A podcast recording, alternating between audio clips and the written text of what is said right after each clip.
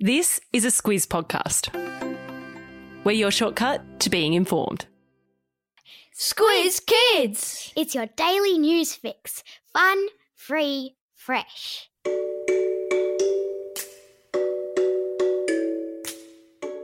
Good morning and welcome to Squiz Kids, your fresh take on what's happening in the world around you. I'm Bryce Corbett. It's Tuesday, February 16. In Squiz Kids today, vaccine touchdown. Stonehenge has been moved.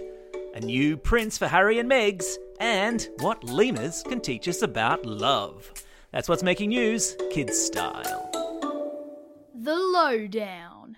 And hey presto, they're here. Australia's very first doses of the COVID vaccine touched down at Sydney Airport just after midday yesterday. 142,000 doses of the Pfizer vaccine arrived on a plane and will now be stored in a super cold freezer at minus 60 degrees. It's expected the rollout of the vaccine could start as early as next week, with Australia's elderly, quarantine workers, and our doctors and nurses working in hospitals and those working in aged care homes being first in line to receive the shot. It's worth remembering, too, what a remarkable achievement all of this is. Normally, it takes scientists five to ten years to develop a vaccine. And though it feels like COVID has been around forever, this time a year ago, Australia only had 15 recorded cases and the coronavirus was still a couple of weeks away from even being declared a pandemic. Listen, can you hear that? It's the pitter patter of tiny royal feet making their way towards us, with the news yesterday that Prince Harry and his wife Meghan are expecting their second child. Harry and Meghan, who now live in America, already have a son, Archie, who turns two in May. The new bub, due later this year, will be eighth in line to the British throne, meaning the right to sit on the throne will go to seven royal relatives before this new royal family member gets a shot at it.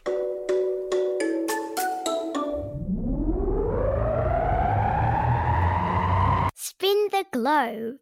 Each day we give the world globe a spin and find a news story from wherever it stops. And today we've landed in England, where scientists have uncovered what they say is evidence that Stonehenge was originally built in Wales and later moved 200 kilometres to its current location in England. What's Stonehenge, I hear you ask?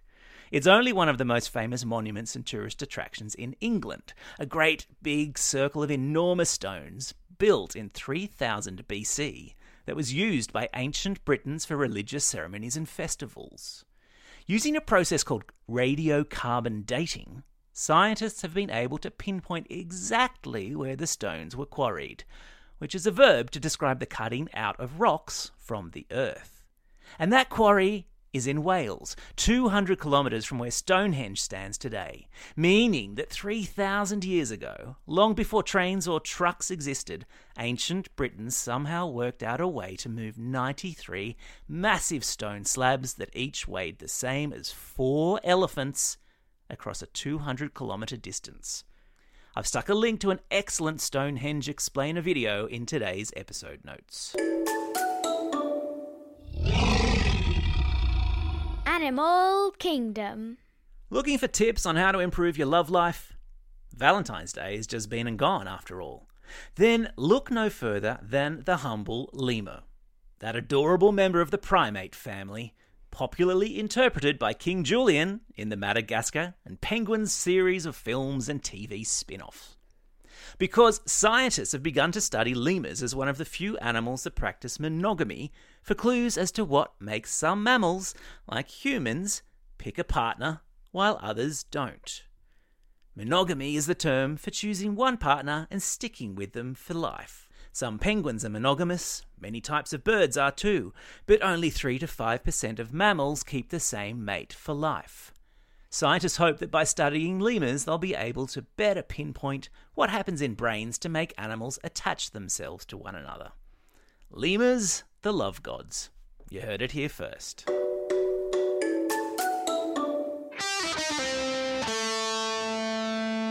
Pop Culture Corner.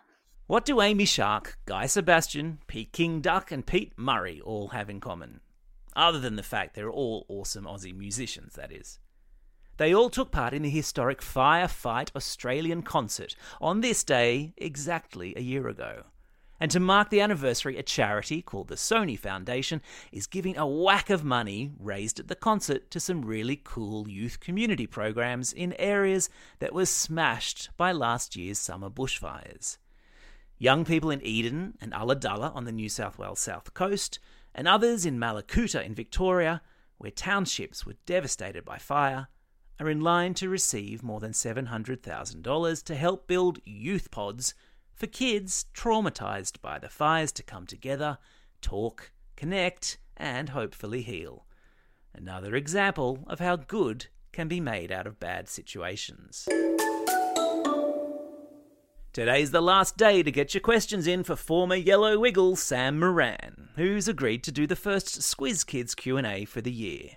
Did you know that he's made records with Kylie Minogue and Keith Urban, or that he toured the world 10 times with the Wiggles? If you've got a question you'd like to ask Sam, now's your chance. Send it through to squizkids at thesquiz.com.au by tonight. And you might just hear your voice on the next Squiz Kids Q&A. Time for the quiz. This is the part of the podcast where you get to test how well you've been listening. Question number one What's the name of the ancient monument in England which scientists believe originated in Wales? That's right, it's Stonehenge. Question number two Which animal are scientists studying to discover the secret of long lasting love? Yeah, they're lemurs. Question number three What's the name of Prince Harry and Meghan's son who's about to become an older brother? You got it, it's Archie.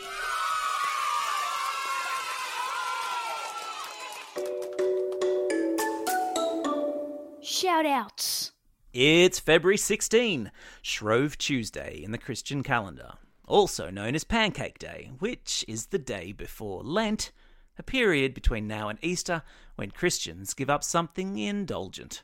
In France, it's called Mardi Gras, which literally translates to Fat Tuesday, because it's the last day Christians can stuff themselves silly. So, happy Fat Tuesday, everyone. It's also a special day for these Squiz kids celebrating a birthday today.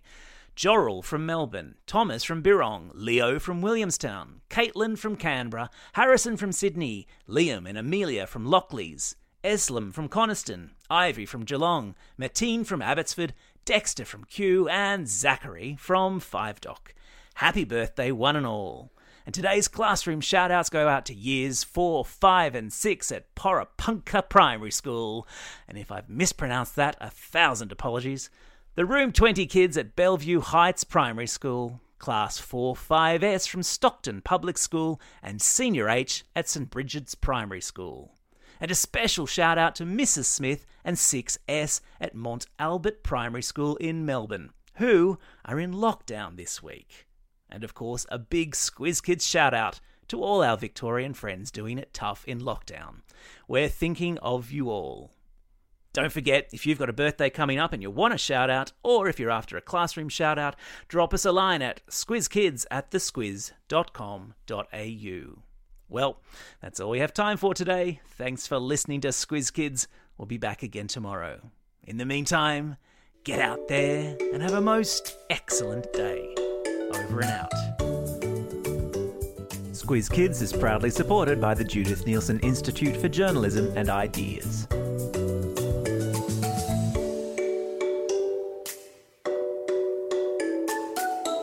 Squiz Kids. It's your daily news fix. Fun, free, fresh.